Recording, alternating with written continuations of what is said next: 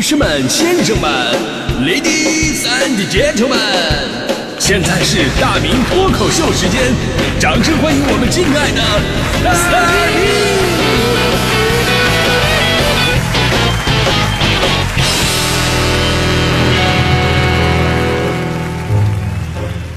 好，欢迎各位来到今天的大明脱口秀，我是大明啊。我们都想成为一个成功人士，在缺少资源跟机遇的情况之下，更不知道成功的方式方法。那么，听听成功人士的经验之谈，那也是好的。于是，这个世界上就诞生了成功学。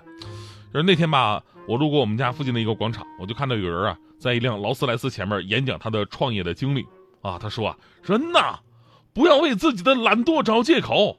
我相信每个人只要努力都能成功。十年前，我三十岁，我一无所有，生活是浑浑噩噩上班族，我就决定不能再这样活，每天过复制粘贴的生活。于是我找到一条创业的路，在反对声中，我卖了房子，我跟亲戚借了几十万，又借了几十万的高利贷，我开始创业，其中几经浮沉，辛酸无人知，但我仍然坚持做了下去。这时候围观的群众看的是热血沸腾啊，还有鼓掌叫好的。我当时我听的也是心潮澎湃，你知道吗？要不是后来人家劳斯莱斯的车主回来把这个车开走了，我真的就信了那个疯子了。我差点决定把我卡里的钱都拿出来，我在股市上我一把梭我。所以呢，这故事让我们反思一个问题：成功学真的靠谱吗？如果当时我们不是看到他背后那那那辆劳斯莱斯的话，会有人搭理他所谓的成功经历吗？我们经常看到一些莫名其妙的人在兜售所谓的成功学，还真的有人会为此去买单。那少则几百块。啊，多则上百万的去听他们的课，所以一个悖论就产生了啊！我我我考虑到这个悖论真的是挺有意思，大家伙品品一下啊，细细品一下，就是靠兜售成功学而成功的人士，到底算不算成功人士？你说他们不算成功人士吧？人家确实目标达成了，赚到钱了，对吧？你要说他们算成功人士吧，他也不对，他们是靠后来卖成功学才成功的。那么他在此之前，他们并不成功，所以并不成功的人怎么会有成功学？我终于知道我脑袋大的原因了，我真的想的太多了。真的不成功的人兜售成功学呢，就好像一个理发师本身是秃顶一样，缺少说服力啊，是吧？啊，不好意思，是说服力啊。所以呢，他们往往会在此之前呢，先给自己贴上炫目的成功人士的标签但这个标签呢，不同于什么马云、马化腾这样有呃真枪实弹的这种事业基础，对吧？他们的身份说出来更加的惊天地泣鬼神。我记得之前咱们脱口秀就说过这么一位成功学的讲师，他给所有学员展示的简历啊。是吧？就是靠自己的奋斗，什么二十五岁开宝马，二十八岁喜提劳斯莱斯。虽然中国富豪榜上还没有他，但是已经坐拥千亿资产帝国，相当于三分之二个马云，半个王健林。从人类历史长河角度来看，佛教诞生于公元前四世纪，基督教诞生于公元前一世纪，伊斯兰教诞生于公元前七世纪，而这位学成功学讲师诞生于二十世纪九十年代。真的，他简历上是这么排列的，我也不知道有什么关联。这个。他的短期目标是助力家人弟子，一到两年开上劳斯莱斯或者私人飞机，完成阶段性的蜕变，回报父母光宗耀祖。中期目标很多，我随便挑一个说：二零二一年九月之前，打造一家上市集团，成就一千位亿万资产卓越企业家，助力中国成为世界第一经济强国。长期目标更加的令人感动，让世界对中国人顶礼膜拜，成为神一般的存在，直接成为中华神族。听起来特别像网络小说，非常玄幻。但是我在网上查了一下，还真的确有其人，而且还真的有的四处讲课的照片学员也真的挺多。而更让人上火的是什么呢？这种兜售成功学已经完成了一代又一代的传承，连一个十几岁的孩子都能给别人洗脑来贩卖成功。前两天啊，网上大家伙都知道了。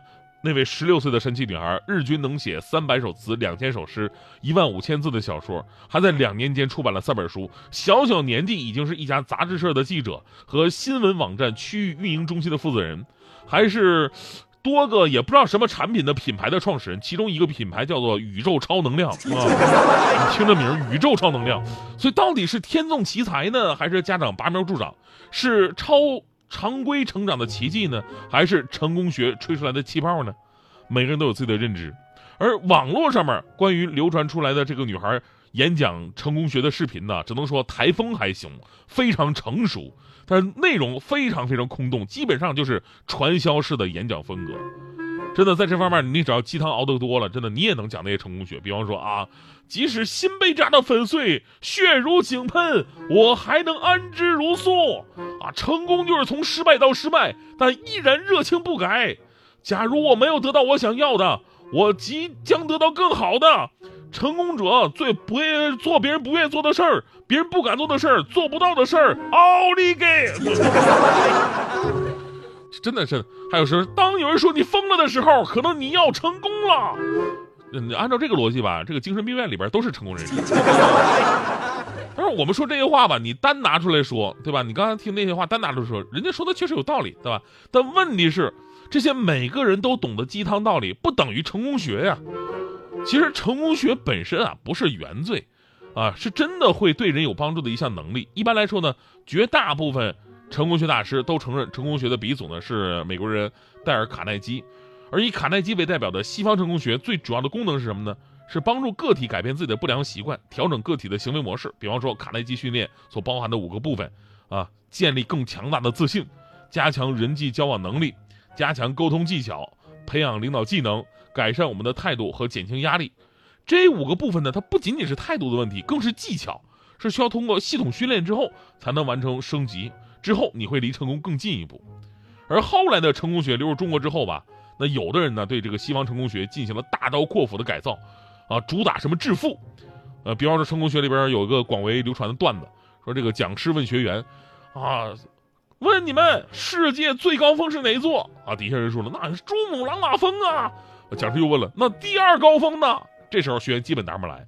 这时候讲师大义凛然在黑板上写：“要做就做第一，第二与默默无闻毫无区别。”你这逻辑吧，刚开始听起来确实让人热血沸腾，但仔细考虑一下，这个山峰啊，第二、第三，其实跟这个本身没有任何关系，只跟你地理学的差有关系，对吧？尤其你还在班级里边倒数的时候，你还看不起第二名，硬把第二名拉到跟自己一个水平线，你脸皮得有多厚啊？你！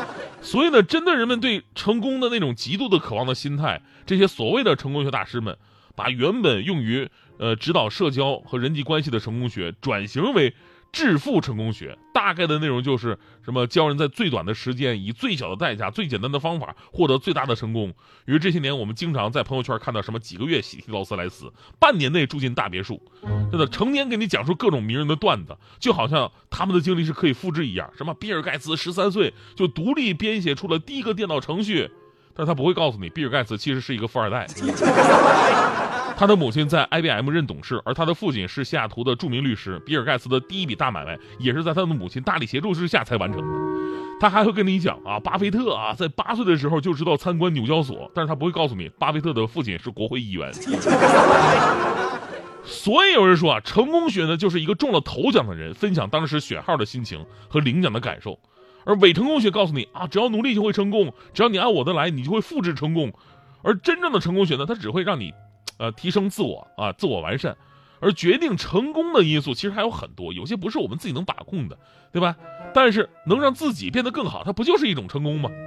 最后呢，我说一个这个成功学最经典的一个段子啊，就是这个寺庙的木头台阶问这个佛像说：“哎，咱们都是木头，凭什么你受人膜拜，而我遭人践踏呢？”这佛像笑了，哇，你只挨了四刀就成了台阶，而我却被千刀万剐才有今天的模样啊！想要成功就要经历磨难呐。这段子听着挺挺有道理哈，挺有道理。他还有个后续，有后续说过了几天呢，台阶带了个同伴又来找佛像说：“佛像啊，你来你看看这位啊，这位是我的表亲菜板子，你也给他说道说道呗，他都快被砍死了。”体会变化，是